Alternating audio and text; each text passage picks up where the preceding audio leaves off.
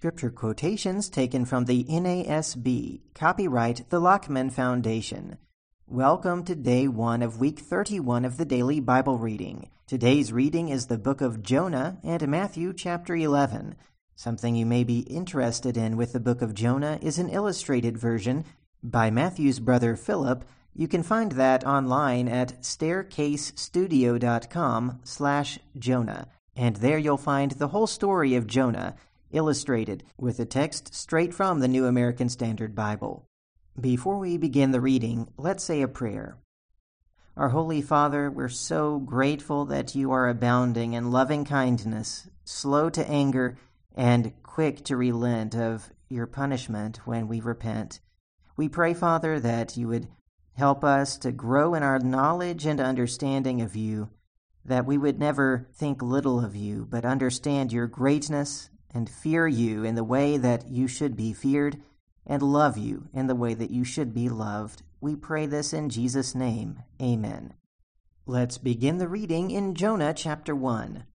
The word of the Lord came to Jonah the son of Amittai, saying, Arise, go to Nineveh, the great city, and cry against it, for their wickedness has come up before me. But Jonah rose up to flee to Tarshish from the presence of the Lord. So he went down to Joppa, found a ship which was going to Tarshish, paid the fare, and went down into it to go with them to Tarshish from the presence of the Lord. The Lord hurled a great wind on the sea, and there was a great storm on the sea, so that the ship was about to break up. Then the sailors became afraid, and every man cried to his God, and they threw the cargo which was in the ship into the sea to lighten it for them. But Jonah had gone below into the hold of the ship, lain down and fallen sound asleep. So the captain approached him and said, How is it that you are sleeping? Get up, call on your God. Perhaps your God will be concerned about us, so that we will not perish. Each man said to his mate, Come, let us cast lots, so that we may learn on whose account this calamity has struck us. So they cast lots, and the lot fell on Jonah. Then they said to him, Tell us now, on whose account has this calamity struck us? What is your occupation, and where do you come from? What is your country? From what people are you? He said to them, I am a Hebrew, and I fear the Lord God of heaven, who made the sea and the dry land. Then the men became extremely frightened, and they said to him, How could you do this? For the men knew that he was fleeing from the presence of the Lord, because he had told them. So they said to him, what should we do to you that the sea may become calm for us? For the sea was becoming increasingly stormy. He said to them, Pick me up and throw me into the sea. Then the sea will become calm for you, for I know that on account of me this great storm has come upon you. However, the men rowed desperately to return to land, but they could not, for the sea was becoming even stormier against them. Then they called on the Lord and said, We earnestly pray, O Lord, do not let us perish on account of this man's life, and do not put innocent blood on us, for you, O Lord, have done as you have pleased. So they picked up Jonah, threw him into the sea, and the sea stopped its raging. Then the men feared the Lord greatly, and they offered a sacrifice to the Lord and made vows. And the Lord appointed a great fish to swallow Jonah, and Jonah was in the stomach of the fish three days and three nights. Chapter 2 then Jonah prayed to the Lord his God from the stomach of the fish, and he said, I called out of my distress to the Lord, and he answered me. I cried for help from the depth of Sheol. You heard my voice, for you had cast me into the deep, into the heart of the seas, and the current engulfed me. All your breakers and billows passed over me. So I said, I have been expelled from your sight. Nevertheless, I will look again toward your holy temple. Water encompassed me to the point of death. The great deep engulfed me. Weeds were wrapped around my head. I descended to the roots of the mountains. The earth with its bars was around me forever. But you have brought up my life from the pit, O Lord my God. While I was fainting away, I remembered the Lord, and my prayer came to you into your holy temple. Those who regard vain idols forsake their faithfulness, but I will sacrifice to you with a voice of thanksgiving. That which I have vowed I will pay. Salvation is from the Lord. Then the Lord commanded the fish, and it vomited Jonah up onto the dry land. Chapter 3 Now the word of the Lord came to Jonah the second time, saying, Arise, go to Nineveh, the great city, and proclaim to it the proclamation which I am going to tell you. So Jonah arose and went to Nineveh, according to the word of the Lord. Now Nineveh was an exceedingly great city, a three days' walk.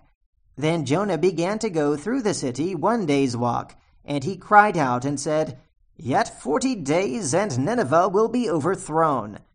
Then the people of Nineveh believed in God, and they called a fast, and put on sackcloth from the greatest to the least of them.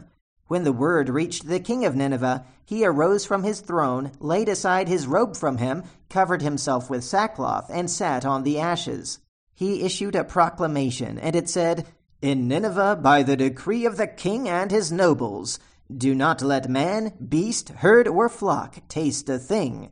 Do not let them eat or drink water but both man and beast must be covered with sackcloth, and let men call on God earnestly that each may turn from his wicked way and from the violence which is in his hands. Who knows? God may turn and relent and withdraw his burning anger, so that we will not perish. When God saw their deeds, that they turned from their wicked way, then God relented concerning the calamity which he had declared he would bring upon them, and he did not do it. Chapter 4 but it greatly displeased Jonah, and he became angry. He prayed to the Lord and said, Please, Lord, was not this what I said while I was still in my own country? Therefore, in order to forestall this, I fled to Tarshish, for I knew that you are a gracious and compassionate God, slow to anger and abundant in loving kindness, and one who relents concerning calamity. Therefore, now, O Lord, please take my life from me, for death is better to me than life. The Lord said, Do you have good reason to be angry? Then Jonah went out from the city and sat east of it. There he made a shelter for himself and sat under it in the shade until he could see what would happen in the city. So the Lord God appointed a plant, and it grew up over Jonah to be a shade over his head to deliver him from his discomfort. And Jonah was extremely happy about the plant. But God appointed a worm when dawn came the next day, and it attacked the plant, and it withered. When the sun came up, God appointed a scorching east wind, and the sun beat down on Jonah's head so that he became faint, and begged with all his soul to die, saying, Death is better to me than life. Then God said to Jonah, Do you have good reason to be angry about the plant? And he said, I have good reason to be angry, even to death.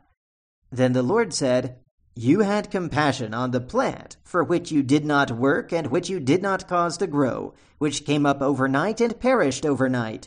Should I not have compassion on Nineveh, the great city in which there are more than a hundred twenty thousand persons who do not know the difference between their right and left hand, as well as many animals?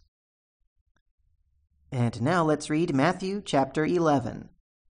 When Jesus had finished giving instructions to his twelve disciples, he departed from there to teach and preach in their cities. Now, when John, while imprisoned, heard of the works of Christ, he sent word by his disciples and said to him, Are you the expected one, or shall we look for someone else? Jesus answered and said to them, Go and report to John what you hear and see. The blind receive sight, and the lame walk the lepers are cleansed, and the deaf hear. The dead are raised up, and the poor have the gospel preached to them. And blessed is he who does not take offense at me. As these men were going away, Jesus began to speak to the crowds about John. What did you go out into the wilderness to see? A reed shaken by the wind? But what did you go out to see? A man dressed in soft clothing? Those who wear soft clothing are in kings' palaces.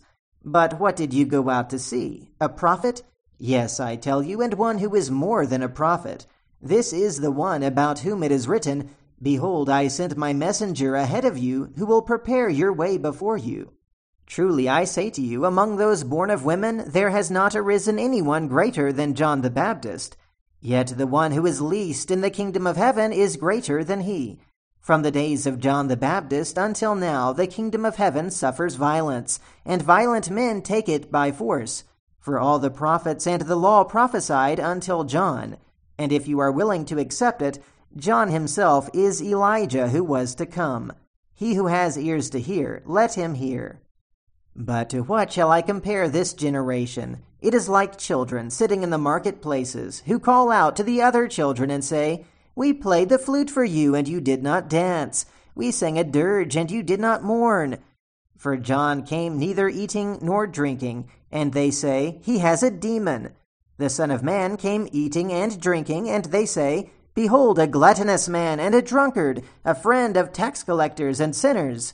Yet wisdom is vindicated by her deeds.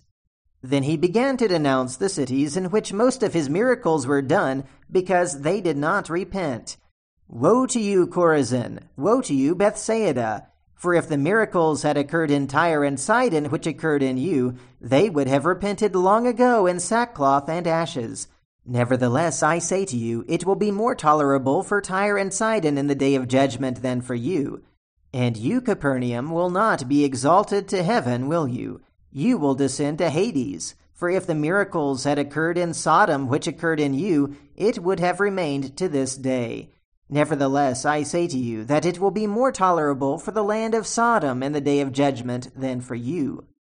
At that time Jesus said, I praise you, Father, Lord of heaven and earth, that you have hidden these things from the wise and intelligent, and have revealed them to infants. Yes, Father, for this way was well pleasing in your sight.